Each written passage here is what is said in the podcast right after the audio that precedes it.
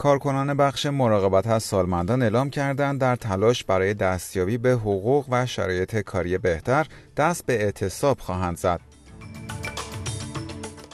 در حالی که استرالیا برای فصل شیوع آنفولانزا آماده می شود، در شهرهای سیدنی و ملبورن کلینیک هایی برای ارائه واکسن آنفولانزا به طور رایگان دایر خواهد شد.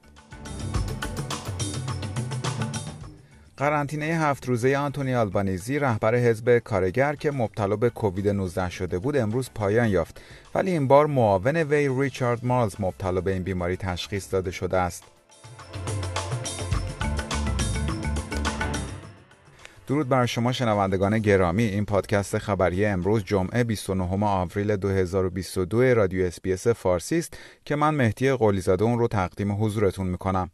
کارکنان بخش مراقبت از سالمندان اعلام کردند در تلاش برای دستیابی به حقوق و شرایط کاری بهتر دست به اعتصاب خواهند زد.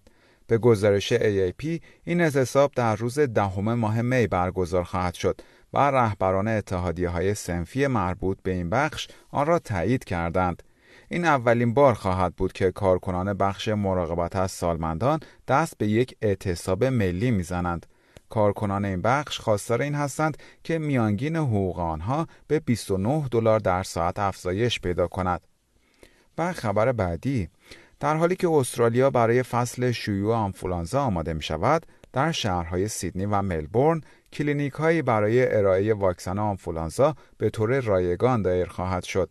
در طول دو سال گذشته محدودیت های مربوط به کووید 19 و کاهش جابجایی افراد باعث شده بود تا شیوع آنفولانزا چندان جدی نباشد اما در زمستان امسال با توجه به لغو تقریبا تمام این محدودیت ها انتظار می رود استرالیا شاهد یک فصل شیوع آنفولانزا باشد یک گروه ترویج دهنده واکسیناسیون با عنوان ائتلاف ایمنسازی روز جمعه در town hall های سیدنی و ملبورن کلینیک هایی را برای ارائه رایگان واکسن آنفولانزا به افراد زیر 65 سال دایر خواهد کرد.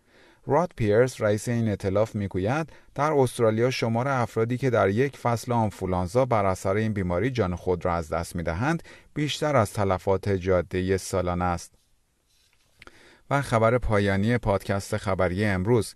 در روزی که قرنطینه آنتونی آلبانیزی رهبر حزب کارگر که به کووید 19 مبتلا شده بود پایان یافت ریچارد مالز معاون وی مبتلا به این بیماری تشخیص داده شده است آقای مارلز در حساب توییتر خود نوشته است خود را در خانهاش تحت قرنطینه قرار خواهد داد و از دستورالعملهای مربوطه پیروی خواهد کرد.